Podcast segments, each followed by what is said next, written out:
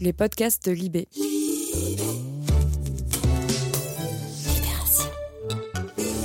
Le grand entretien. Laurent Geoffrin.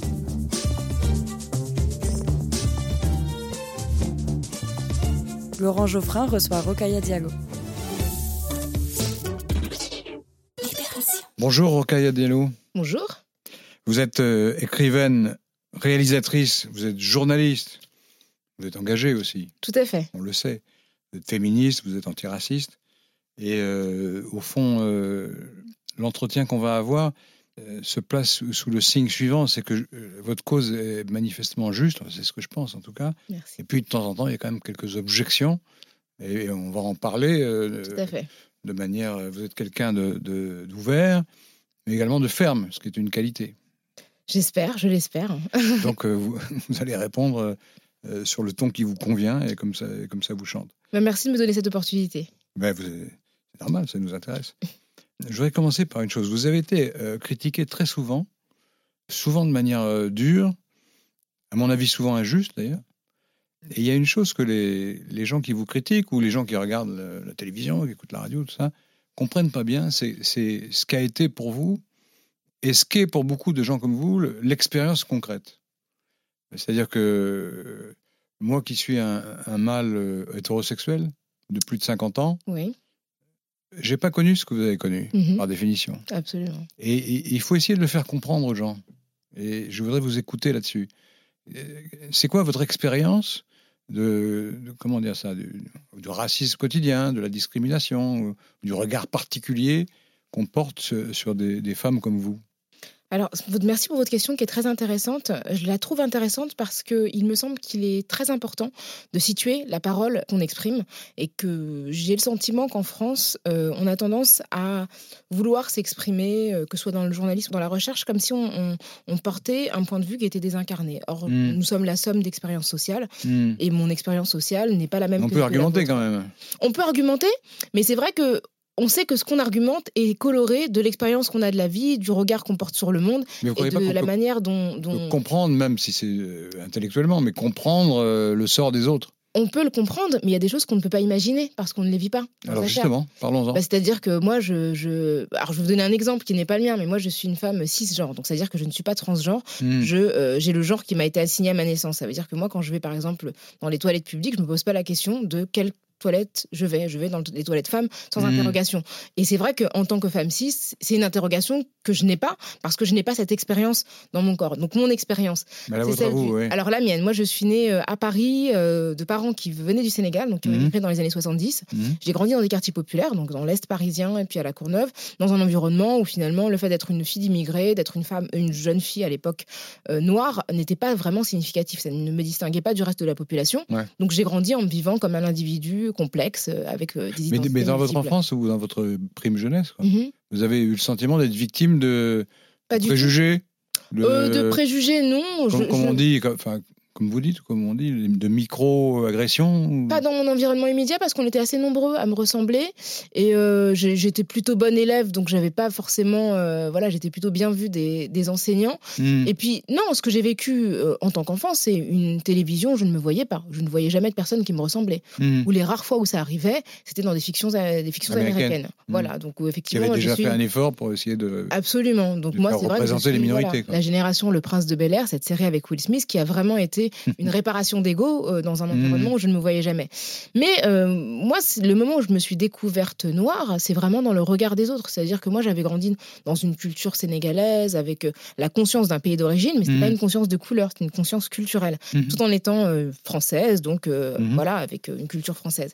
Voilà, le plus j'avançais dans mes études, moins on était nombreux à me ressembler, moins il y avait de personnes d'origine maghrébine, moins il y avait de noirs. Puis au bout d'un moment, je me suis retrouvée toute seule et j'ai commencé à focaliser une attention que j'ai trouvée surprenante. Et c'est le moment de ma vie où on m'a le plus demandé d'où je venais.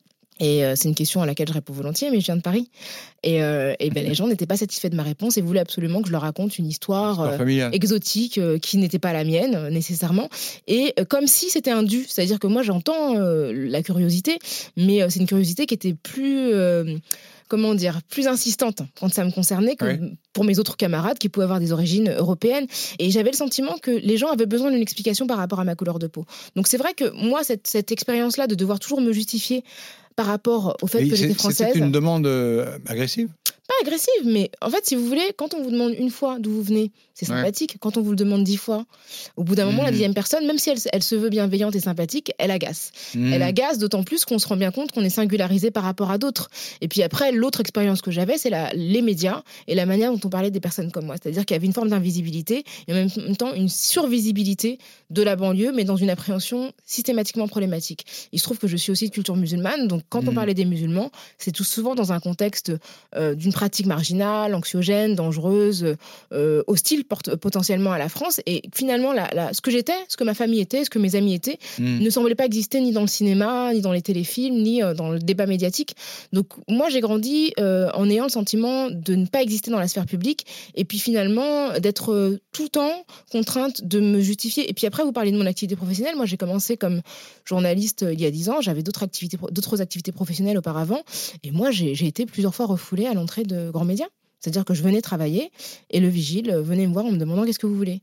Et c'est une expérience qui est extrêmement blessante. Ils ont refoulé, c'était- ils ils- ils ont voulaient pas pas laissé rentrer Voilà, ils voulaient pas que je rentre. Et ils comprenaient pas. Et moi, j'ai expliqué Mais, euh, Pourquoi ils demandaient ça, à votre avis parce que je ressemblais pas à la plupart des gens qui rentraient dans l'immeuble. Et que finalement, euh, ils se demandaient qu'est-ce qu'elle qu'est-ce qu'elle- qu'est-ce que cette jeune femme. Voilà.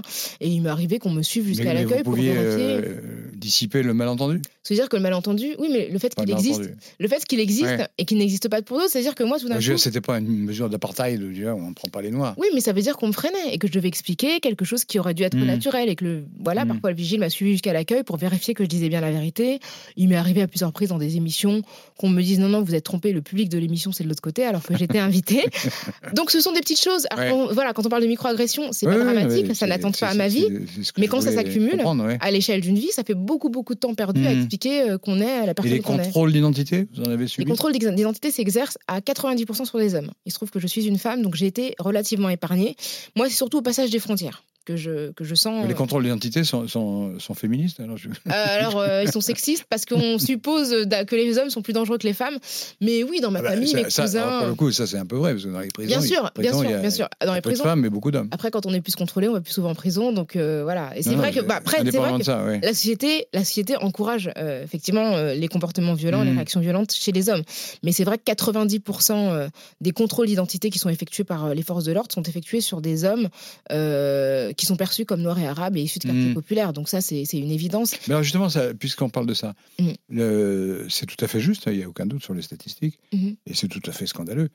En même temps, comme dirait Macron, ça a toujours été un peu comme ça. C'est-à-dire que euh, les quartiers pauvres, à cause de la pauvreté souvent, ils sont plus délinquants.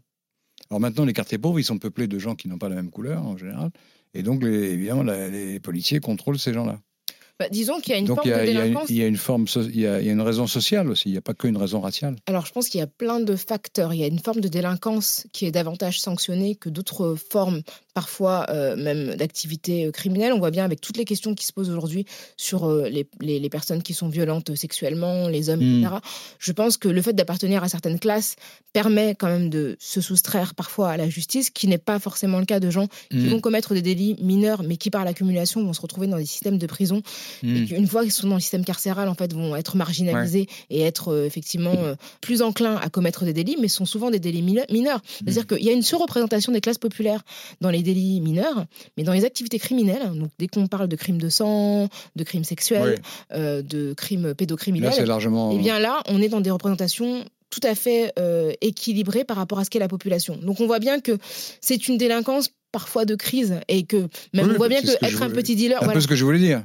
tout à fait, être un petit dealer, que le facteur social joue, voilà, mais Donc- pas seulement le facteur racial. Voilà, bien sûr, bien sûr, mais je veux dire, être un petit dealer expose davantage à l'arrestation que d'être un grand euh, Euh, patron de financier. cartel. Voilà, c'est ça, ou même un patron de cartel. C'est-à-dire que pour la Ouais. même activité. Oui, Voilà. une question de rapport de force. Et, oui. et voilà, après, euh, même s'il y a une question sociale, il y a quand même une question raciale parce que le Oui, défenseur mais des il peut y avoir les deux. Bien sûr, mais le défenseur des droits, c'est-à-dire qu'on a l'impression que la grille de lecture pour arrêter les classes populaires, c'est une grille de lecture raciale. C'est-à-dire que quand, euh, euh, selon le rapport du défenseur des droits, les garçons qui sont, donc les jeunes hommes qui sont perçus comme étant d'origine maghrébine ou noire, ont 20 fois plus de risques d'être contrôlés que le reste de la Mm. population. Donc ça veut dire qu'à délinquance égale, on a 20 fois plus de risques d'être arrêté. Hmm. Donc euh, nécessairement, et d'être exposé à des violences. Donc il y a quand même un continuum qui fait que effectivement, bah, si on porte avec soi de la drogue et qu'on est blanc, bah, Mm. on a moins de d'être. chances euh, d'être- voilà, c'est ça. Et dans les médias, vous disiez, dans les débats, vous voulez dire Dans les débats, quand, Dans on, a- les- quand oui. on est sur un plateau, Oui. ça, vous sentez qu'il y a une différence? Bah déjà, je suis souvent la seule femme. Ça m'arrive très très souvent encore aujourd'hui d'être la seule femme. Je sens une, différence de traitement de ma parole dans la mesure où je suis très souvent interrompue, qu'il m'est arrivé à plusieurs reprises qu'on me crie dessus, mais d'une manière euh, un petit peu condescendante, comme si j'étais euh, une personne mineure. Et même si, d'ailleurs, je ne pense Mm. pas que ce soit justifié de crier sur des personnes qui sont mineures. Mais bon, on a cette culture-là euh, par rapport aux enfants et par rapport aux jeunes. Et oui, je, je trouve que je suis souvent interrompue par rapport à d'autres personnes et qu'il y a vraiment, je dois vraiment faire un effort pour convaincre mes interlocuteurs de la légitimité de ma parole et pour asseoir une certaine forme d'autorité. Hmm. Après, il est aussi très courant que je sois la seule personne qui ne soit pas blanche. Ça, c'est dans la majorité des cas, à part quand les sujets euh, ont trait. Montrer personnes aux noires, questions des euh, minorités. Voilà, c'est ça. Mais Hmm. sinon, quand on parle d'actualité générale, c'est quand même assez Mhm. rare. Et c'est vrai que quand on compare à la télévision britannique ou à la télévision américaine, on voit qu'il y a quand même. Moi, j'ai jamais, très peu croisé des personnes d'origine asiatique sur des plateaux télé.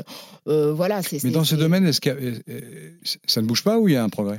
Ça bouge, ça a beaucoup bougé après 2005, euh, après les révoltes euh, qui ont commencé à Clichy-sous-Bois, Ouais. qui sont répandues euh, sur la France. Jacques Chirac, Je sais par exemple qu'à un discours. TF1, qui pas une, une entreprise euh, Mhm. d'un gauchisme éche- échevelé, et ils ont un programme euh, volontaire. Absolument, il y a une domaine. fondation, il y a eu Harry Roselma qui est arrivé euh, Hmm. dans la foulée de ces événements en 2006. Mais c'est vrai que j'ai le sentiment qu'il y a une conscience assez forte de ces questions-là entre 2005 et 2010. Et que ça s'est ensuite euh, voilà. Il y a même un sentiment de ras-le-bol. C'est-à-dire que j'ai l'impression qu'il y a... euh, Il y avait un sentiment de ras-le-bol? Actuellement, j'ai l'impression qu'il y a un sentiment de bon, bah c'est bon, ça suffit la diversité, on en a fait trop, et qu'il n'y a plus une, une- une même volonté de faire des efforts pour s'assurer que tout le monde ait accès Ouais. euh, à la visibilité, alors que vraiment dans les années 2005-2007, il y a eu une très très forte vague, mais compris, euh, portée y compris par la droite, c'est-à-dire que Nicolas Ouais, Sarkozy. euh, genre, est les arrivé au dirigeants de pouvoir. TF1 n'étaient pas spécialement de gauche. Voilà, Nicolas Sarkozy est arrivé au pouvoir, il a fait ce que la gauche n'avait jamais fait, en Mm. nommant une garde des Sceaux euh, d'origine maghrébine, Hmm. en nommant Ramayad, Fadel Amara, donc il a vraiment bouleversé le champ politique Hmm. en ce sens, même s'il avait un discours qui était Donc y a quand par même ailleurs parfois hostile aux minorités. Il y a des progrès, et des progrès notables. Moi, je veux dire, à l'échelle, moi, je suis aussi arrivée dans un contexte où on avait envie de voir plus de personnes qui me ressemblaient. Donc, Ouais. euh, je le dois aussi à un timing qui était favorable. Ouais. Ça a beaucoup Mais, joué mais quand même me aussi à une prise de conscience euh, un peu plus large de, de cette Bien sûr, bien sûr, une prise de conscience qui a aussi lieu dans le cinéma. Euh, euh, je pense qu'on peut parler aussi des Césars qui sont déroulés récemment. Hmm. Et euh, le discours d'Aïssa Maïga était, était pertinent dans le sens où Hmm. On a encore besoin d'avoir davantage de réalisateurs et de réalisatrices, surtout euh, d'origine étrangère, qui montrent autre chose aussi que ce qu'on attend, parce que c'est vrai qu'elle dénonçait le fait que beaucoup des gens issus des minorités ont des rôles de dealers, de terroristes, de femmes de ménage, avec des accents, etc. Alors, bien, c'est pas mal d'être ça, mais les gens sont autre chose aussi. C'est génial qu'il y ait les misérables, mais en banlieue, il y a des femmes. Hmm. Et puis toutes les personnes noires, toutes les personnes d'origine maghrébine ne sont pas seulement euh, en banlieue. Donc on a envie d'autres récits qui s'ajoutent à celui euh, magistral de Lajli. Et ça encore, ça peine. Ça peine. Et je trouve que la réception très il y, a- très... il y a un film populaire que j'aime pas du tout, mais Mhm. c'est pas la question, mais qui s'appelle. euh, Qu'est-ce qu'on a fait au bon Dieu? voilà. En fait, moi, ce que je reprocherais à ce film... il y a un effort là.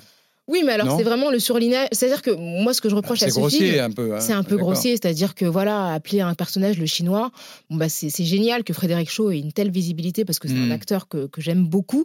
Mais moi, j'aimerais bien voir Frédéric Shaw en premier rôle d'une comédie romantique. Hmm. C'est un homme qui est absolument charmant, qui pourrait être le premier, le jeune premier, euh, Hmm. euh, l'objet de désir d'une autre mis femme. euh, euh, dans un rôle de. bah, de d'Asia- Oui, mais le film joue avec les clichés, justement. Oui, mais- Pour essayer de s'en détacher quand même. C'est-à-dire qu'on pourrait tout simplement normaliser la présence des personnes sur les écrans, tout simplement Oui, considérer que bah, une personne d'origine maghrébine a des problématiques euh, Mm. familiales, a des problèmes financiers, a des problématiques amoureuses, qui sont des aspirations universelles, Il y a qui ressemble aux autres. Absolument, et pas simplement les saisir dans leurs différences. Ce qui est une bonne chose aussi, ça existe. que, vous- alors, ce que je voulais rebondir là-dessus, Mm. parce que on vous reproche d'être différentialiste, comme on dit, c'est-à-dire de cultiver le- le- le- le- les choses à part, Mhm. les gens à part, etc., d'être identitaire. Mm. Mais quand on lit votre livre, alors ça dépend des passages, mais en Mhm. gros, euh, je suis peut-être optimiste, hein, mais il me semble qu'il y a un point d'accord fondamental, c'est que vous restez euh, attaché à des valeurs universelles. Absolument. Alors, moi, ce que je trouve. Et notamment l'égalité, évidemment, l'égalité de dignité, de l'égalité sociale, l'égalité des droits, etc. C'est une valeur fondatrice et c'est une valeur à, laquelle aspire euh, la, condition humaine. On parle beaucoup de la Déclaration des droits hmm. euh, humains, des droits de l'homme et du citoyen de 1789, c'est les droits humains de 1948. Mais Au fond, vous y adhérez J'y adhère. J'y adhère aussi parce qu'au Mali, en 1222, il y a eu une charte qui s'appelle la charte du Mandé qui avait des aspirations équivalentes. Hmm. Donc, partout dans le monde, on a produit euh, des savoirs en, Inde, il y avait pour l'égalité. Il y avait un, c'est un sultan ou un, Raja qui mhm. avait, mais il y a au Moyen Âge. Hein. Voilà, c'est ça. Donc, il a euh, une charte où on retrouve les mêmes choses. Tout à fait. Voilà, la charte du Mandé dont je parle, elle est euh, contemporaine de la grande charte de la Magna Carta euh, du, du, Royaume-Uni, de l'Angleterre à ah, l'époque. un exemple que je ne connaissais pas. Donc voilà, c'est. Donc vous pensez que l'aspiration à, à l'égalité, aux valeurs proclamées, même si elles sont mal appliquées, mais elle, est universelle. Et c'est pour ça que je trouve intéressant ce que vous relevez de la manière dont on me qualifie d'identitaire ou de différentialiste, parce que moi, je ne saisis la différence que beaucoup pour la dénoncer ou pour en noter le stigmate. C'est-à-dire que moi, mm. je, je, vous l'ai dit, je me suis découverte femme noire dans le regard des gens, mais avec tout ce qu'inclut de caricature le fait d'être une femme noire. Mm. Donc je pense que dans un contexte où on considère que être noir, c'est être moins beau que les autres, souvent être moins intelligent, mm. être moins visible, je trouve que c'est important pour les petites filles qui me ressemblent de leur dire non, être une femme noire, ça peut aussi vouloir dire être belle, pouvoir assumer ses cheveux, assumer sa carnation. Donc ce n'est pas célébrer une différence pour la dire euh, simplement meilleure, mais tout simplement, c'est un rattrapage narcissique. C'est comme euh, la Pride. Des, voilà, maintenant on appelle ça la Pride parce qu'on veut qu'elle soit inclusive des personnes trans, euh, intersexes ou queer. Et du coup, donc cette Pride, c'est une marche de fierté. Et, donc les personnes qui sont LGBTQ ne disent pas qu'elles valent mieux que les autres, mais hmm. simplement dans un contexte qui les a toujours minorées, elles veulent être reconnues. Des autres. Et donc cette différence-là, je trouve qu'il est important de la célébrer. Ce n'est pas être différentialiste. De dire ça à ceux qui ont par hasard ou par goût le, qui ont le bonheur ou, le malheur de nous écouter, mhm. c'est que euh, la, discussion n'est pas là. C'est-à-dire, je, crois, hein, la mhm. discussion n'est pas de savoir si euh, il y a des gens absolument différentialistes qui pensent que les valeurs sont absolument euh, incompatibles selon les cultures. Mhm. Il y a ça aussi, notamment à l'extrême droite. Bien sûr. Il y, a, une guerre des civilisations parce que les, valeurs, elles sont liées à une histoire, à une origine, à, un territoire. Et donc, vous, il faut les mettre sur le même plan mais elles, ne se parlent pas, elles sont incompatibles. Or, vous dites le contraire, vous dites le contraire, on doit tous se réunir autour d'un objectif qui n'est pas réalisé. D'où le problème. Mais c'est le même objectif. Bah, l'idée, c'est de faire société ensemble avec nos différences. Ou pas, bah, c'est ça. L'idée, c'est qu'on hmm. partage un destin politique. Donc, c'est de faire société ensemble avec hmm. nos différences. C'est-à-dire qu'il ne faut pas euh, enjoindre les gens à écraser leurs différences. C'est-à-dire que hmm. chacun peut être comme il est et pouvoir euh, effectivement euh, jouir de, de, la paix sociale avec toutes les différences qu'il implique, mais on peut le faire ensemble. Et quand on me dit que je suis différentialiste, je trouve ça intéressant parce que finalement, je ne fais que nommer des différences qui ont été conçues et créées par l'histoire moi, je suis originaire du Sénégal. Je suis issu d'un peuple qui s'appelle les Peuls. Mm. Euh, avant de rencontrer les personnes blanches, les Peuls ne se vivaient pas comme noirs, ils se vivaient comme Peuls. Mm. Et finalement, la catégorie noire a été créée dans la confrontation avec la catégorie blanche. Mm. C'est une création qui a été fondée pour justifier une domination. Et donc aujourd'hui, on revendique cette étiquette. Pour habiller le L'esclavagisme, tout simplement, puis la colonisation. d'abord L'esclavagisme, parce que voilà, la, catégorie noire, elle est devenue synonyme de catégorie esclave. le mot nègre est devenu synonyme d'esclave hmm. dans, le, dans le dictionnaire français. À partir du moment où on a donné un sens à cette couleur de peau. Mais ce que vous, vous ne dites pas, mhm. euh, je vais vous sortir un argument de droite, mais enfin, il n'est pas, il est pas tellement faux, c'est que l'esclavage existait avant. Bien sûr qu'il a existé avant, mais moi, je, je veux dire... Je, en Afrique. Il a existé en Afrique, il a existé. Euh, ce que je c'est qu'il n'est pas, euh, pas, seulement lié à la différence de, Bien sûr, race. Mais il a existé en Asie. Oui, mais le, justement, l'esclavage transatlantique. La différence de race a été ensuite euh, théorisée, en quelque sorte, pour justifier la chose. Mais l'esclavage transatlantique, c'est justement le seul qui a racialisé l'esclavage. Déjà, l'esclavage transatlantique, moi j'en parle parce que c'est mon histoire en tant que française et en tant que personne d'origine africaine. Légitime, oui. Donc euh, c'est vrai qu'on peut parler de ce qui s'est passé en Asie. Hmm. Euh, ça me concerne moins directement et ça concerne moins ma, ma condition hmm. actuelle.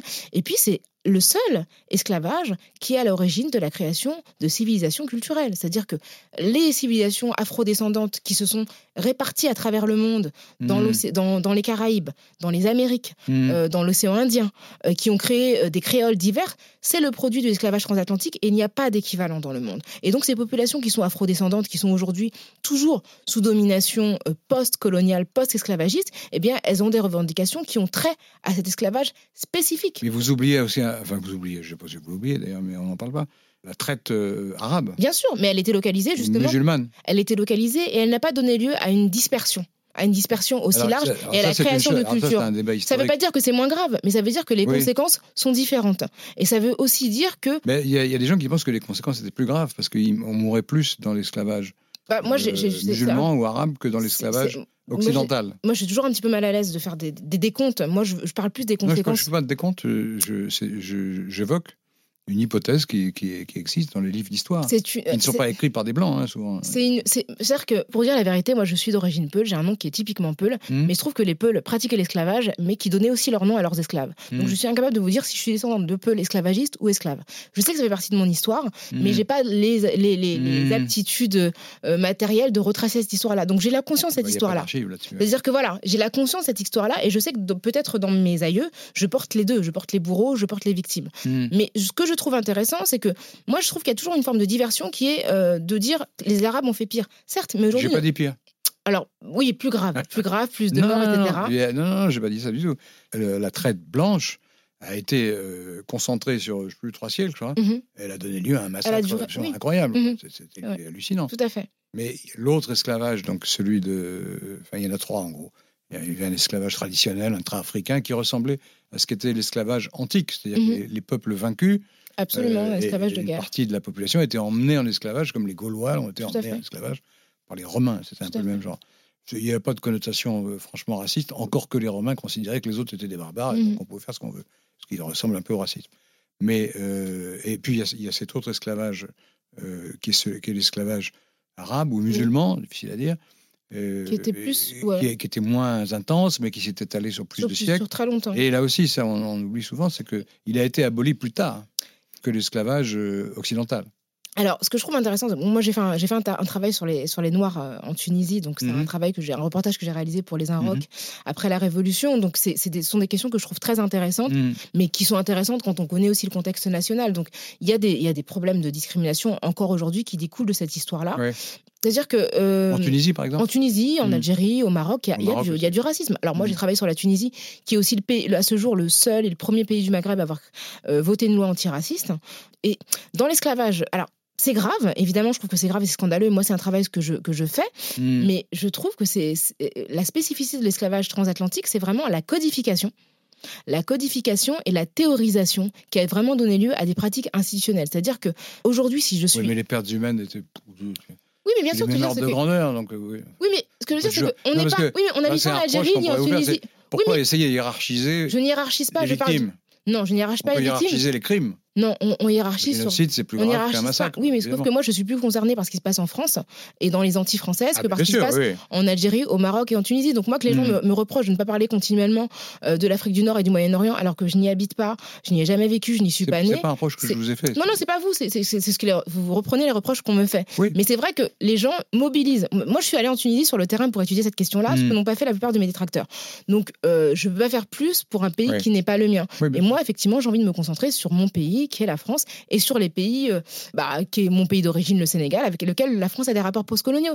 Mais encore une fois, il y a vraiment une spécificité en termes de conséquences internationales de l'esclavage transatlantique. Vous vous rendez compte quand même que tous les mouvements musicaux majeurs du XXe siècle, si on parle de culture, Viennent- ont été- ont été créés par des populations Mm. noires. Alors, en termes culturels, l'impact, alors on parle du jazz, on parle du rock, on parle du rap, on parle du RB.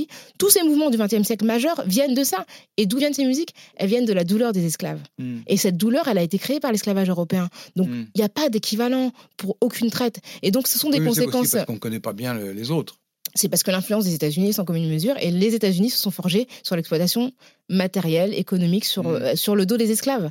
Donc, il n'y a pas de pays, en fait, qui s'est fondé Enfin, en exploitant qu'on de manière aussi, aussi massive qui ont été victimes d'une quasi-éradication. Ils ont été tués. bien. Et voilà, et les esclaves africains ont été déportés et leur force a, a constitué la grandeur des États-Unis et leur puissance culturelle. Et donc, euh, c'est pour ça qu'on est moins exposé aussi aux conséquences des traites arabes parce qu'elles sont locales et elles Ouais, ne sont pas moins graves. Les pays arabes et les pays africains. donc Bien sûr, mais elles sont locales. Voilà, on les voit moins, elles sont moins graves Mhm. parce que, je veux dire, Mais elles sont moins elle- graves, là, je conteste. elles sont moins. C'est elles- grave quand même. Non, non, mais je veux dire, quand je dis qu'elles sont moins graves euh, en termes d'ampleur Elles internationale, elles sont plus lointaines. Elles, elles ont eu moins de conséquences culturelles, on peut dire ça. Conséquences culturelles, conséquences non. matérielles. Non, non, non, je me suis, je me suis, effectivement, vous avez bien raison de me reprendre. En fait, quand vous m'interrompez tous les mots, c'est très difficile. Vrai, et des fois, je me trompe. Ouais, vous le faites tout le temps. Et je reconnais que je me suis trompée en disant grave. C'est parce que j'ai beaucoup de mal à finir mes phrases et que du coup, j'ai dit un mot sans avoir le temps d'y réfléchir posément. Donc, c'est vrai que ça a été compliqué. Donc je vous laisse Et ce que je voulais, ce que j'étais en train de dire quand j'ai dit elles sont moins grandes, je pensais à la phrase d'après. Elles ont un impact moindre parce que euh, la, la production culturelle de Beyoncé est connue au Japon et Mhm. imitée par les adolescents japonais. Là où ce qu'on produit les esclaves pour résister à un esclave qui est un esclavage qui est tout aussi grave en Afrique du Nord est moins connu, a moins d'impact international. Voilà. D'accord. Vous avez fini votre phrase? Oui, je l'ai fini. Je suis désolé. Je, je viens à une autre objection, si vous me permettez. Mhm. Je pense que vous êtes, quoi qu'on dise, républicaine. Je pense. Oui, je le suis. Après, ça m'empêche pas d'être critique de la République, mais je, Oui, le cadre, euh, voilà, Il y a beaucoup voilà, de bien sûr. républicains qui sont critiques de la République. Oui. Ce qui m'a gêné, c'est que euh, vous avez 100 fois raison quand vous dites la République a des principes, elle ne les applique pas. Mhm. Ou Pas assez, ou complètement. Ou même elle fait le contraire, notamment dans le cas de la colonisation. Euh, c'est tout à fait juste. Et bon, il n'y a pas de discussion à avoir là-dessus. Par contre, euh, là où ça se complique, je crois, moi qui suis républicain, euh, comme vous finalement, euh, et moi j'aime bien la République, l'histoire montre que ça a commencé par une, une émancipation, une, une égalisation des droits politiques réservée aux hommes blancs, Mhm, plutôt riches. Tout à fait. C'était suffrage Frage censitaire. Et c'était bon, et, euh, l'âme de gauche avait bien remarqué que les femmes étaient passées à l'as. ouais. Elle a payé très cher. Et, et, ouais, enfin, c'est pour plein de raisons, mais enfin, Oui. peu importe. Et puis, quand, évidemment, les populations euh, colonisées, encore que, euh, il y a eu des décrets à la Convention qui ont libéré le- les colonies, qui ont, le- Qui ont avait- aboli l'esclavage en Il y avait la 1794. Société des Amis. Noirs qui a réussi à faire abolir l'esclavage la première fois. Bonaparte l'a rétabli. Et puis, euh, il a fallu attendre 48 finalement. Mais ce sont les républicains qui ont fait ça. Mm. Alors, ils l'ont fait im- imparfaitement. Par exemple, en 48, par exemple, ils, ils ont- à cause d'un compromis politique, ils ont dit il faudra quand même que les pays esclavagistes indemnisent les propriétaires. Absolument. Ce qui est hallucinant. Ouais, d'indemniser les esclaves. Ce qui est hallucinant, mais s'ils n'avaient Ouais. pas dit ça, ils auraient été minoritaires, donc ça ne serait pas fait. Donc ils ont fait un espèce de compromis euh, moelleux, mais ils ils l'ont fait. Mais enfin, ils ont quand même aboli l'esclavage. Et, et- et- et la République, je ne vais pas parler trop longtemps, mais euh, dès lors qu'elle avait proclamé le principe d'origine, si je puis dire, le verre était dans le fruit. C'est-à-dire que c'était pour les hommes blancs euh, riches, puis après c'était pour les hommes blancs mais euh, riches et pauvres, le suffrage universel, 48. Et après, c'était pour les femmes. Plus- universel masculin, oui. C'est ça. Oui, mais justement. Oui, oui. Ensuite, ouais. les femmes l'ont obtenu en Ouais. 45, ce qui est très 45, tard par rapport pays. Ouais. Euh, et ensuite, il y, y a eu la question sociale. Si on est égaux, il n'y a pas de raison qu'il y ait des gens qui soient exploités. Donc, il y a eu toute une. et je veux dire par là que c'est un processus, plus ou moins rapide, plus ou moins lent. Mais le, les principes d'origine, c'est pas parce que les principes ont été très mal appliqués au, au début, ou même euh, violés, bafoués de manière incroyable au moment de la colonisation, qui sont mauvais. Bah, moi, je, je trouve que la République, dans sa lettre, est très juste et les principes qui sont énoncés sont très louables. Mais c'est vrai qu'au moment où, l'on l'on abolissait euh, l'esclavage, euh, on était dans, un, dans une période euh, qui précédait l'expansion coloniale. C'est-à-dire Mm. que la, République a été capable de s'accommoder de ces principes et d'une application absolument contraire et absolument horrible. Oui. Moi, quand je pense par exemple à la libération, à, la, à la- la manière dont certains tirailleurs. En- euh, en 45. Voilà, c'est ça, en 45, même 1945. avant. Voilà, c'est ça, en- la deuxième, voilà, effectivement, Mm. la deuxième guerre mondiale. euh, des tirailleurs africains, des tirailleurs africains, après avoir combattu pour la France, pour Mhm. sauver euh, cet idéal républicain, Mm. euh, ont été. ont réclamé leur solde, d'abord sur le sol français, on leur a dit, euh, on verra quand vous serez en Afrique, on les a tous concentrés euh, dans le camp de Tiaroy qui se situe Mm. dans, la, dans la banlieue de Dakar en décembre 1944. Euh, ils ont réclamé leur solde euh, à égalité avec les soldats français blancs et en fait, en réponse, on les a fusillés le 6 Mm. décembre 1944. Mm. Donc cette République qui proclame des, des principes, elle est aussi capable euh, De les bafouer. De les bafouer d'une manière absolument brutale. Et elle, est- elle a été coloniale pendant très très longtemps, pendant ses premières années. Donc c'est en ça que je pense que la République est critiquable quand elle euh, proclame des principes qui sont en réalité des principes de façade. Et je pense Oui, que la, la question à interroger, c'est lui demander de, de, de les respecter appliquer. ces idéaux. Absolument. Là-dessus, on est d'accord. oui. Absolument. Mais, de Mais, façon, mais, mais la vérité oblige à dire aussi qu'il y avait des républicains qui étaient hostiles à la colonisation. il y en a toujours eu, mais on a quand même Jules Ferry. Clémenceau, qui était- euh, Clémenceau pas- qui s'est opposé à Jules Ferry, justement. Mais Ouais. c'est vrai Il y avait un on- débat Clémenceau-Jules Ferry. Et très connu. euh, Jules Ferry a gagné. Absolument. La majorité des républicains se sont mis du côté de Ferry, Bien sûr. pour des raisons d'ailleurs en partie euh, racistes, d'ailleurs, il faut le dire. Mais le, le texte de Clémenceau, Oui, il est il formidable. Il est, il est- il est très intéressant en ce sens. Mais ce que je veux dire, c'est vrai qu'il faut aussi rappeler euh, qu'on a euh, dans notre héritage, alors même anti-républicain, hein, si je prends l'exemple de, de quelqu'un comme Colbert, Oui. euh, qui est célébré. Ah ouais, c'est horrible, je suis d'accord. voilà, il, il est célébré comme une grande figure de l'histoire, ce qu'il Ah est. non, mais, Mais pas tort. Enfin, il est- il est- une voilà, grande ça. figure dans d'autres domaines, éventuellement, mais dans ça. ce domaine-là, c'est monstrueux. Voilà, et c'est et c'est cette manière Et dont on encore, efface une partie de, de Ça a été fait pour gens. essayer de limiter les abus, soi-disant. Ah oui, voilà, c'est ça. Comme quoi, avant, c'était encore pire. C'est ça, voilà. Il a fait le code noir, mais il a Mm. aussi fondé la compagnie, euh, la compagnie euh, qui Ah oui, euh, bien était sûr. destinée à faire le, à, à commercer avec des êtres humains et esclaves, qui étaient devenus esclaves. Donc, Donc, là, au fond, il y a des points d'accord importants. Oui, que mais moi, en fait, Vous êtes d'accord pour dire, bon, bah, liberté, égalité, fraternité, c'est très bien, mais alors ouais. appliquez-le, quoi. Absolument. Et ça, quand on parle de fraternité, ça vaut pour la question migratoire.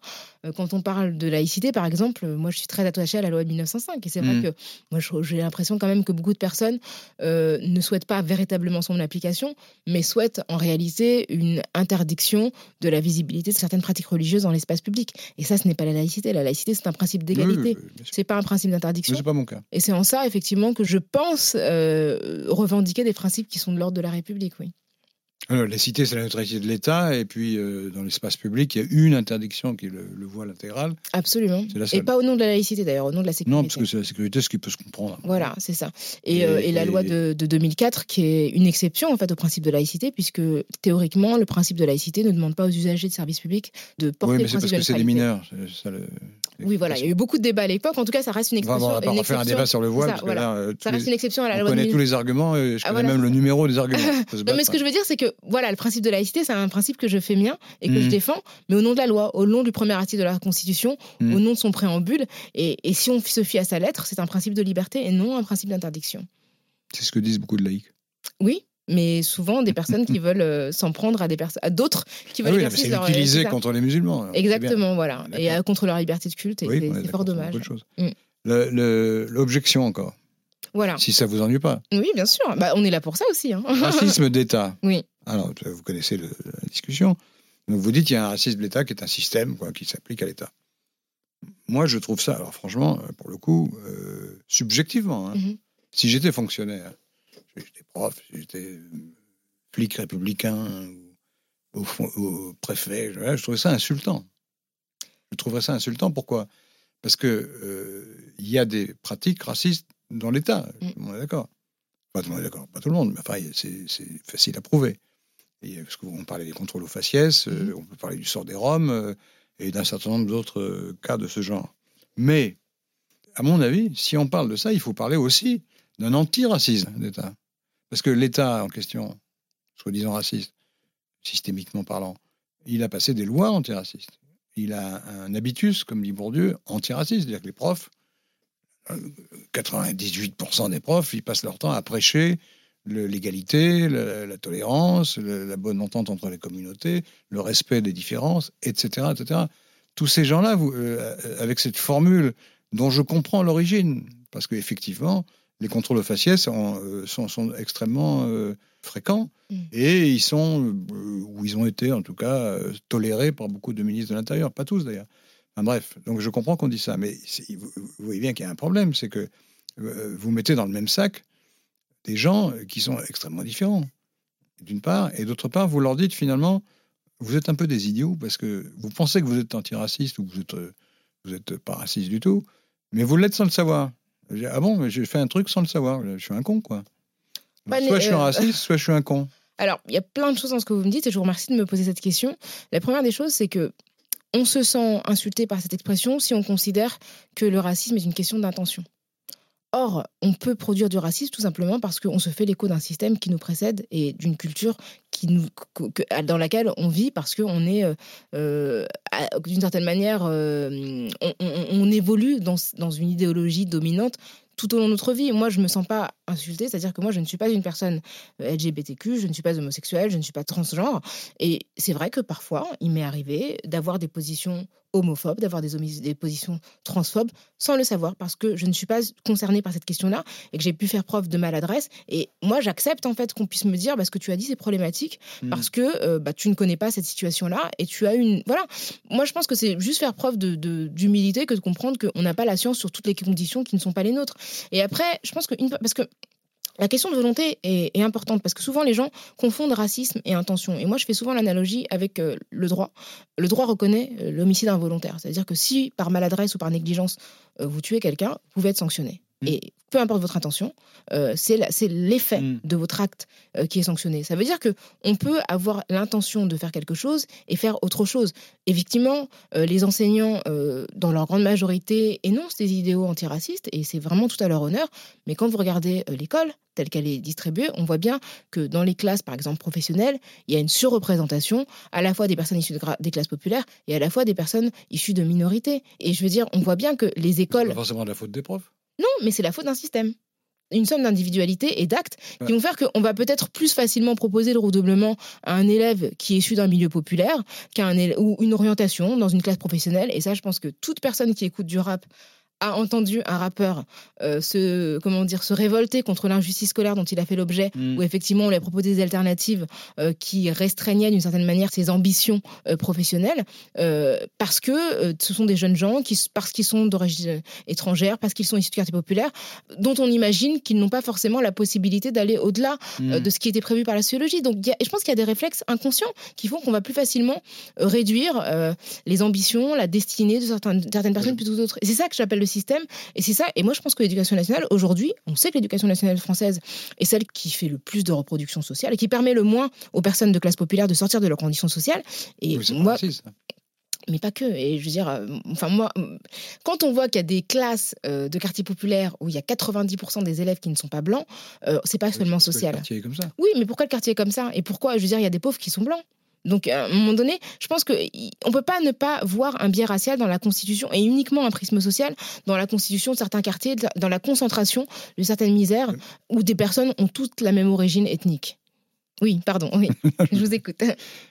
C'est vrai, mais je pense que c'est un facteur euh, euh, parmi d'autres. Mhm, Parce qu'avant qu'il y ait des populations euh, pauvres venues en France ou dont les parents ou les grands-parents sont venus en France, c'était pareil mais c'était pas du tout la race, c'était la classe.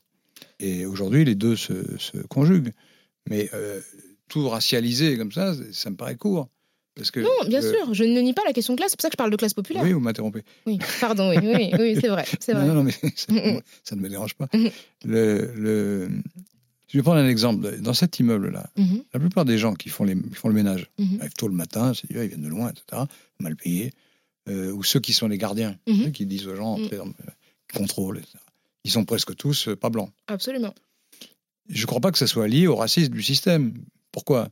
Parce que euh, pourquoi est-ce que tout d'un coup la direction de cet immeuble euh, déciderait de dire bon les blancs dans les étages et les noirs en bas? C'est pas ça. C'est parce que c'est des emplois non qualifiés qui sont occupés par des gens non, qualifiés. Pas nécessairement justement. Moins qualifiés. Mhm.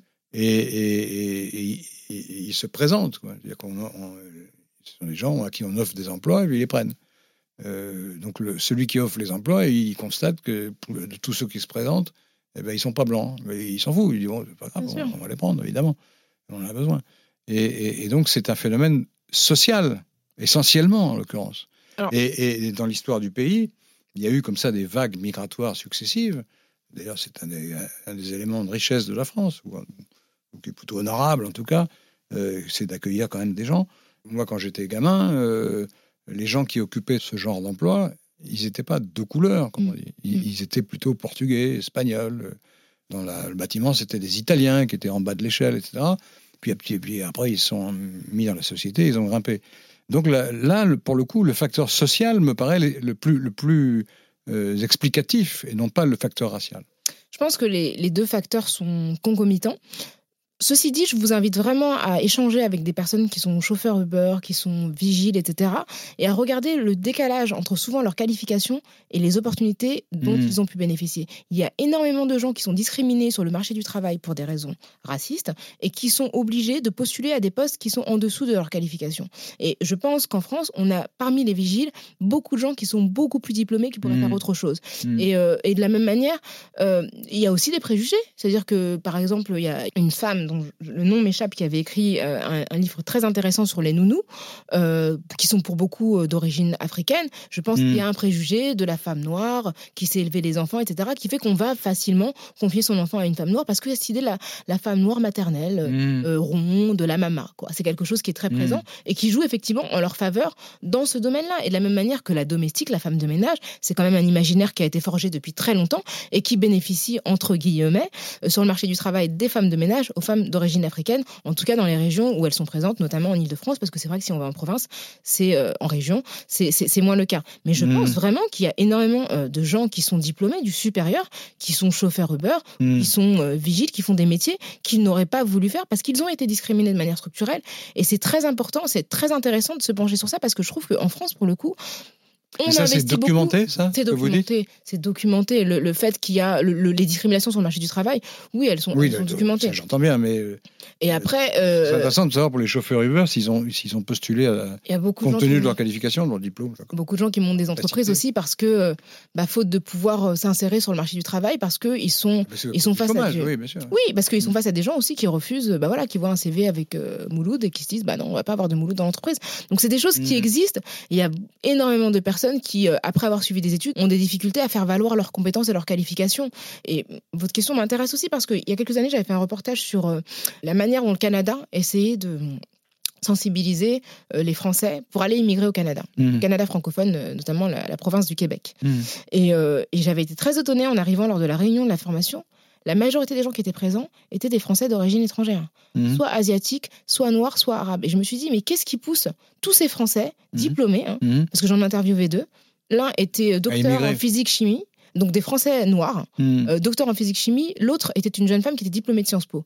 Tous ces Français diplômés me disaient, écoutez, moi en France, je vais pas perdre mon temps à essayer de m'insérer sur un marché du travail qui veut pas de moi, je vais aller au Canada, et je tiens, euh, moi j'ai- l'un des, des personnes, une personne que j'ai que j'ai interviewé qui est docteur, euh, je lui parle régulièrement, et il a fait sa vie au Canada, ça fait, ça fait quelques années, Mm. et, et moi, de voir autant de personnes non blanches se réunir dans une salle pour dire je vais tenter ma chance ailleurs, alors même, et c'est ce que disait le jeune homme que j'interviewais, il disait moi c'est la République qui m'a permis d'avoir des diplômes, d'une certaine manière, la France va perdre son argent parce qu'il y a dans le marché du travail une absence de volonté de me reconnaître. Mm. Et après, par rapport à ce que vous disiez sur le racisme d'État et sur cette formule qui m'a été reprochée, alors que pour moi, même si pas- on n'est pas... euh, Beaucoup de gens disent ça, mais Oui, mais, je, trouve, je trouve qu'on devrait la corriger oui, mais en disant que dans l'État, il y a beaucoup de gens qui, sont le, qui font le contraire. Oui, en même temps, il y a un antiracisme d'État. Oui, mais l'État a été condamné par sa propre cour de cassation. Oui, mais la Cour, la Cour de cassation, c'est une institution Oui, d'État. mais il a, euh, il a Elle fait partie de l'État. Bien sûr, mais il- qui a Oui, dénoncé donc, des- donc- donc l'État est contradictoire. Il Non, l'État- pas le définir comme raciste. L'État dénonce une pratique raciste qui est, qui est faite par l'État. Puis l'État français a Oui, été condamné par la Cour. C'est ce que je, je voulais vous entendre Mais- dire. oui, c'est ça, bien sûr. L'État,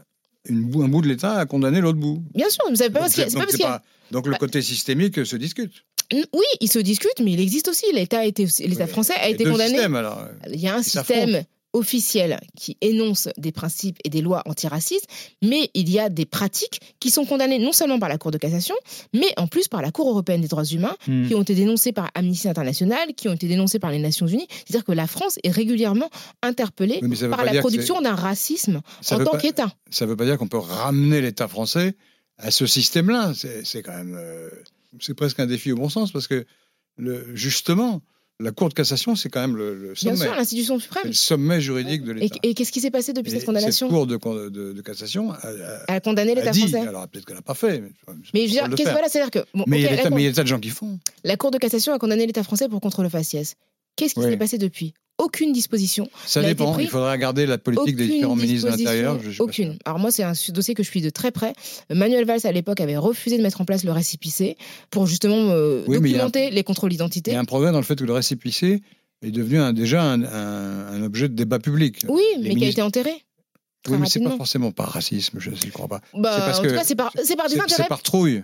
Et c'est par des les- intérêts. Les ministres de l'Intérieur ont la trouille de leurs troupes. Et c'est aussi par des intérêts. C'est-à-dire que quand on est un politique, donc il s'agit d'un homme politique, et qu'on est euh, conscient politiquement et qu'on a à cœur de Mhm. combattre le racisme, Mm. et qu'on ne fait rien, ça veut Mhm. dire qu'on s'y intéresse pas. Quand la Cour de cassation condamne l'É- l'État français pour pratiques racistes et qu'il ne se passe rien derrière, ça veut dire qu'on vit dans un pays où on considère que ce n'est pas suffisamment grave pour que l'on prenne des dispositions. Prends un autre Et c'est en ça que je parle qu'il y a au moins du racisme par inertie, du racisme par manque d'action Bien sûr, mais ça. euh, Pour tout dire, euh, je ne trouve pas que la formule soit fondamentalement fausse, mais elle est tellement excessive ou tellement réductrice qu'elle gêne pratiquement. le- Bien sûr, Elle gêne la lutte. Dénoncer le racisme, c'est jamais confortable et c'est jamais agréable pour les Mais gens ça, qui peut être, mais ça peut être erroné aussi. Ça peut être erroné, moi j'admets tout à fait, euh, parce que ça m'a été reproché de manière euh, assez virulente. C'est-à-dire que moi je peux concevoir qu'on Dévouer soit pas d'accord. gens, c'est normal. Non, mais c'est, c'est- c'est- je comprends qu'on soit pas d'accord, mais après c'est un je prends débat un autre qui exemple. a, qui a Le- raison d'être. hein. Il y a eu, euh, il y a un an, un fait divers euh, où euh, alors, c'était des gitans, des roms, je ne sais plus, qui ont tiré sur des, des gamins de cité qui faisaient du bruit. D'accord, ça j'avais pas suivi. et ça, il, y a une- il y a eu un mort, je crois, une blessure grave, enfin, ils ont tiré un coup de fusil. L'État français, soi-disant euh, systémiquement raciste, a mis en place, euh, pour, des gamins de cité, on pourrait dire, bon, on s'en fout, c'est la cité, de toute façon, ils se battent entre eux, etc. Pas du tout. Ils ont mis en place une, une équipe d'enquêteurs de 30 personnes qui a enquêté pendant trois mois et qui a Mhm. fini par retrouver les, les coupables et par les traduire en justice. Alors, donc ça ce que je- prouve bien- ce que je, ce que comprends je bien. veux dire, Ouais, c'est que- ce que vous voulez dire. C'est- C'est c'est que, alors, euh, si ça se trouve, parmi d'ailleurs les flics qui ont fait les enquêtes, il y avait deux, trois racistes avérés. Bien Mais sûr. bon, le système a dit écoutez, il y a un type, il y a des gens qui ont été tués, il faut trouver les coupables, démerdez-vous, trouvez-les. Ils les ont trouvés. c'est pas parce que c'est pas parce que il y a un racisme qui existe de manière systémique que tout ce qui se produit dans ce système est raciste. C'est-à-dire Oui, que alors, dans coup, un le- système raciste, il peut y avoir des actions antiracistes. Mais Ouais, ça donc signifie quand même qu'aujourd'hui, être une personne d'origine maghrébine, être une personne noire en France, c'est un désavantage. C'est un désavantage à la fois dans les interactions avec des institutions, euh, c'est un désavantage pour trouver un emploi, c'est un désavantage pour trouver un logement. Depuis les années 90, on mène régulièrement des constats par rapport à ça Hmm. que la plus haute instance euh, judiciaire condamne l'État français et qu'il ne Mais se passe rien derrière, quoi. pour moi, c'est une forme de négligence. De négligence Oui, mais euh, qui sur, est sur la complaisante avec le discrimination au racisme logement, à minima. sur la discrimination au logement, l'État, systémiquement raciste, a passé une loi en disant que c'est interdit. Combien de condamnations? Euh, Je ne sais pas, mais Voilà. au moins, il... oui, Il faut dire pour qu'il y ait des lois, il faut qu'elles soient appliquées et dissuasives. Donc à un moment donné, oui, mais si vous savez qu'en discriminant des gens, vous bien sûr. Mais si, vous, C'est si aujourd'hui vous êtes tout, on- propriétaire, gagne pas tout d'un coup. bien sûr. Mais si oh, ça fait 30 ans. Enfin moi je, je ça fait quand même Elle les testing des SOS c'est les années même, ouais. 80. Oui, mais c'est pas non plus rien. Je veux dire, il y a quand même eu 3 4 présidents depuis. Donc euh, si, vous si avez raison de demander. C'est-à-dire, si vous êtes aujourd'hui propriétaire et que vous décidez de ne pas louer un appartement à une personne parce qu'elle est asiatique, arabe, noire Vous ou handicapée, vous savez que ça n'aura pas de conséquences. Je veux dire. Ah, si vous vous faites prendre. euh, oui, si. mais vous ne faites jamais prendre, il n'y a jamais de condamnation. La réalité, c'est que vous savez que vous avez Ah, des les moyens. gens pris, ils doivent être condamnés, je pense. Enfin, faire. Mais il y a- y, y encore très peu de temps. euh, C'est difficile à prouver, c'est ça le c'est problème. difficile à prouver. Et puis les agences de location sont complaisantes. Hmm. Sont complaisantes. Il n'y a pas très longtemps, j'ai vu dans une émission, euh, l'émission de Cyril Hanouna, Balance ton poste, Oui. ils ont fait un testing Hmm. et on voyait bien qu'il y avait, pour certains, Vous vous avez- une forme de Vous complaisance avez entièrement qui n'est pas sanctionnée. Donc l'État n'agit pas assez, mais ça ne veut pas Voilà. dire qu'il est, qu'il est raciste. Oui, mais ça veut dire que pour l'État, c'est pas si grave. Et pour les citoyens qui le vivent, c'est grave. Quand vous dites que 30 ans, euh, c'est pas beaucoup, J'ai pas bah, dit enfin, c'est, c'est, c'est- J'ai dit que la, que la lutte continue et que. euh, bah, à l'échelle d'une vie, il y a c'est des beaucoup. progrès hein. qui sont lents et il y a d'autres Ouais, qui sont c'est rapides Ouais, et puis c'est c'est difficile. Mais je veux dire, c'est que vous comprenez que pour les personnes qui sont concernées, il y a un sentiment d'urgence. C'est-à-dire que quand on est directement concerné, que ça affecte une vie, que ça affecte plusieurs générations, il y a une forme d'urgence. C'est-à-dire que moi, je pense que mes parents euh, s'attendaient pas forcément à ce que je sois exposée euh, à des difficultés. Euh, peut-être similaires à ceux de, des gens de leur génération. Donc vous comprenez, pour des gens qui sont maintenant des troisième, quatrième génération, ils se disent, bah, il est temps que nos enfants, que nos petits-enfants Hmm. soient tout simplement considérés comme des citoyens à part entière et qu'ils n'aient pas à se poser de questions quand ils cherchent un emploi. Ça, c'est- très difficile. Je signe des deux mains. On est d'accord, alors. Peut-être que j'en fais pas assez dans l'occurrence. Enfin, bon, les journalistes, de toute façon, ils écrivent. Donc, euh, C'est déjà bien d'écrire et de, Oui, oui. de pointer du doigt des situations euh, comme moins- celle que vous m'avez que informé sur, euh, sur, euh, les- voilà, sur ce, ce meurtre euh, dont euh, vous m'avez parlé.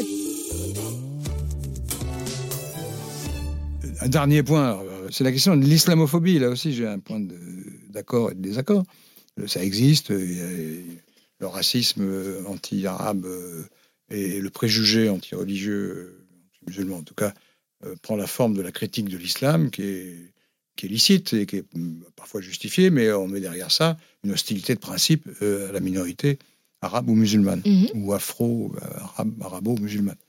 Euh, mais il y a des cas où, où, où cette critique est quand même très justifiée. Euh, pas forcément en France d'ailleurs. Mhm. Je, vais- je vais prendre les deux exemples. C'est un peu normal que les, que les gens se disent, quand ils voient les, les relations hommes-femmes dans les pays musulmans, ils se disent, euh, c'est un peu problématique quand même de, si on importe ce genre de truc. Vous comprenez ça?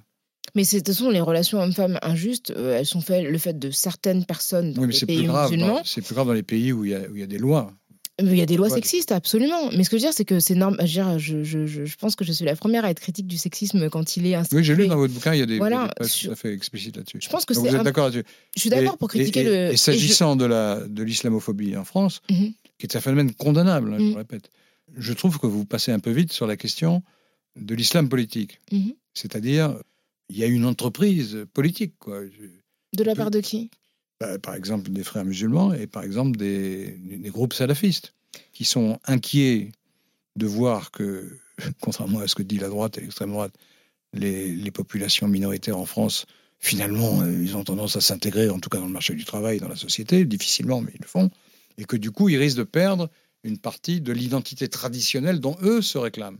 Et donc, ils essayent de récupérer ces gens-là euh, pa- par une action politique, qui est légale, hein, on ne peut rien dire, mais on peut critiquer, ou plus de manière plus, plus dure. euh, C'est vrai qu'il y a des quartiers, ils ne sont pas nombreux, en fait, contrairement à ce que je lis dans les Valeurs actuelles, mais ils existent, où l'entreprise salafiste est manifeste. Alors, je vais- il y a plusieurs choses dans ce que, dans ce que vous m'avez dit Oui. euh, que, je- que je trouve intéressant. Déjà, la première des choses, c'est par rapport à la condition féminine. Hmm. Euh, moi, j'ai vraiment à cœur de donner de la visibilité, en tout cas de, de parler du travail des féministes qui travaillent justement sur la condition des femmes en islam. Et il y en a Mm. beaucoup. Oui, Euh, on parle beaucoup à leur place, mais on leur donne pas forcément beaucoup d'espace. Ces femmes-là qui, justement, au sein des communautés musulmanes, essaient de se battre à Mm. partir des textes, parfois, ou non, pour que les femmes accèdent à l'égalité. Et ce sont des voix qui, malheureusement, sont tues par parfois des gens qui utilisent le féminisme, mais Hmm. qui sont pas vraiment si féministes que ça. Donc Mm. ça, je trouve ça regrettable. Et moi, Mm. je suis la première en a beaucoup. ça. à vouloir... euh, Si, les femmes que- tunisiennes qui se sont battues contre le Morsi, euh, pas Morsi, euh, le parti islamiste. Oui, euh, Narda- et Narda, et Narda, sachant, a- sachant que... On a beaucoup parlé de ça. Voilà, c'est ça, sachant que parmi. euh, Enfin, voilà, il y a ça.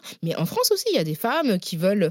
euh, par exemple, je pense à Anan Karimi, qui avait créé le collectif Femmes dans la mosquée, qui voulait que les femmes dans les mosquées prient dans des conditions décentes, à égalité avec les hommes. Et ça, c'est un combat français. Hmm. Anan, euh, elle habite en Alsace. euh, Anan Karimi, elle habite en Alsace. C'est une femme qui est sociologue, Oui, par connais- ailleurs. connais Voilà, donc il y a des combats français et des luttes Hmm. je trouve qu'ils ne sont pas vraiment visibilisés. Sur la question de l'islamophobie, bien sûr qu'on a le droit de critiquer la religion. Je veux dire, c'est une question philosophique. On peut la critiquer, on peut critiquer toutes les religions sous quelque forme que ce soit, y compris sous forme agressive ou, ou même insultante, même si c'est pas mon mode de communication préféré, mais c'est un droit euh, qui voilà qui, qui existe. Euh, là, le blasphème n'a pas de valeur juridique en France, il n'a de valeur que pour les croyants. Maintenant, moi, c'est vrai que tout ce que j'entends sur les frères musulmans et les salafistes en banlieue, euh, je trouve qu'il y a quand même beaucoup de choses qui sont de l'ordre un peu des approximations. Parce que si en vérité, on parle beaucoup des frères musulmans, moi les gens me disent oui, les frères musulmans par-ci. Quand on demande ce que c'est les frères musulmans, les gens sont pour la plupart du temps incapables de, de les définir. Et a fortiori dans les quartiers populaires, si vous faites un, un micro-trottoir et vous demandez aux gens ce que sont les frères musulmans, par des gens ne savent même pas ce que c'est. Alors c'est vrai qu'il y a un retour pas comme tel, oui. il y a un retour à l'islam dans les jeunes générations, une volonté parfois d'affirmation identitaire dans un contexte où effectivement leur identité est fragilisée Hmm. par un certain nombre de, de, de, de, de- de- de discrimination, de, d'absence de reconnaissance aussi euh, citoyenne. d'adhésion idéologique. Oui, d'adhésion idéologique, mais en même temps, enfin, les, ce qu'on appelle les salafistes, ce sont des gens qui sont des musulmans orthodoxes, donc qui choisissent d'avoir une pratique rigoriste de l'islam, ce qui à ce jour n'est pas, il- n'est pas euh, illégal. C'est-à-dire que on a que le droit- on a le droit de- oui, mais je veux dire, euh, moi, euh, Euh, j'ai grand- pas illégal. Moi, j'ai grandi, dans le, critiquable. j'ai grandi dans le 19e arrondissement, euh, où il y a énormément de personnes qui sont juifs orthodoxes, qui se mêlent pas nécessairement au reste de la population. Bah, on peut, moi, franchement, ça m'indiffère totalement. Mais c'est une pratique religieuse, rigoriste, orthodoxe. Ces gens qui vont en établissement euh, scolaire euh, religieux, confessionnel, Mm. qui ne restent qu'entre eux. C'est le cas pour certaines personnes musulmanes. Trouve Et pour moi, c'est un droit euh, dont chacun jouit. On peut avoir une opinion. Moi, ça ne me dérange pas. Je trouve Mm. que, voilà, chacun fait ce qu'il veut. Mais je trouve qu'on analyse parfois des pratiques culturelles et religieuses comme si elles étaient des tentatives d'emprise politique. C'est-à-dire qu'à ce jour, il n'y a pas vraiment de, de- de groupe euh, religieux qui euh, a une volonté politique de prendre le pouvoir en au sens du gouvernement, au sens de... Ah non, voilà. ils- évidemment, ils sont ultra minoritaires, il n'y a pas de danger. C'est ça aussi. Donc, c'est quelque chose qui me semble important de rappeler et que ça concerne des petits groupes. pour les gens de, pour les musulmans du quartier. Pas nécessairement. Parfois, les musulmans du quartier ont, Certains se plaignent quand même. Oui, certains se plaignent et certains sont indifférents. C'est-à-dire que moi, ces quartiers-là, j'y vais beaucoup. Euh, j'ai grandi à la Courneuve, j'y vais tout le temps, j'y passe beaucoup plus de temps que la plupart des journalistes. Et entre ce que j'entends et ce que j'observe, il y a des choses qui sont problématiques. Hein. Je ne vais pas le nier. Il y a des choses qui sont problématiques. Il y a des gens qui, qui vivent des pressions, mais c'est pas la majorité. La plupart des gens, en fait, ont envie de ne pas être au chômage, d'avoir un toit sur leur tête, de manger à leur faim. Ce sont les problématiques les plus urgentes des gens qui vivent à la Courneuve, par exemple. Persuadé, mais on ne peut pas passer sous silence, même si c'est des choses très minoritaires. Bien sûr. Des pratiques qui sont critiquables. Bien euh, sûr. Comme les juifs orthodoxes, on ne va pas passer le temps à dire ah, c'est horrible. Enfin bon, c'est quand même critiquable. Bien sûr, et quand c'est critiquable, il faut le dire. Mais je pense qu'il faut écouter les premières concernées. Et il faut écouter des femmes musulmanes hmm. comme Anan Karimi, au lieu de parler à leur place et d'inventer des problèmes ou hmm. d'exagérer des problèmes ou de mal nommer des problèmes parfois. Et je pense que, si on entendait. Là, j'essaye de ne pas répéter des clichés. Bien sûr. Alors, je ne suis pas forcément allé sur place, ça peut m'arriver, mais j'ai surtout lu des livres faits par des gens assez crédibles. Bien sûr, mais moi j'aimerais bien entendre davantage les habitants de ces quartiers-là. Hein, bien sûr. Qui viennent de ces quartiers. Bien sûr, et, j'aimerais bien les entendre davantage. Et c'est vrai que mm. je ne veux pas minorer ou euh, nier les, les, mm. problèmes, mais j'aimerais euh, qu'on se concentre sur les préoccupations prioritaires des gens qui, effectivement, sont pour certains, se sentent euh, mal à l'aise par rapport à une mm. expression religieuse qui parfois peut, leur, peut exercer une pression sur eux, mais la plupart du temps, c'est pas ça. Et c'est vrai que, enfin, moi, je, je, ressens quand même dans ces quartiers-là une volonté d'inclusion, une volonté de reconnaissance politique, d'inclusion économique, de, de, travailler tout simplement, d'avoir des transports décents. Voilà, c'est ça que les gens veulent. Ils veulent mm. pouvoir circuler librement et avec en ayant bah, en pouvant promettre à leurs enfants qu'ils auront à mm. manger à la fin du mois. C'est vrai que les discriminations créent un terrain favorable euh, aux extrémistes. Hein. Absolument, et l'absence de reconnaissance aussi. C'est un terreau. C'est-à-dire qu'à partir du moment où on n'est pas reconnu, on a envie parfois de se réfugier et d'exprimer l'identité parfois de manière un peu caricaturale. Alors, dans la plupart des cas, c'est un droit. Parfois, ce sont des phases aussi.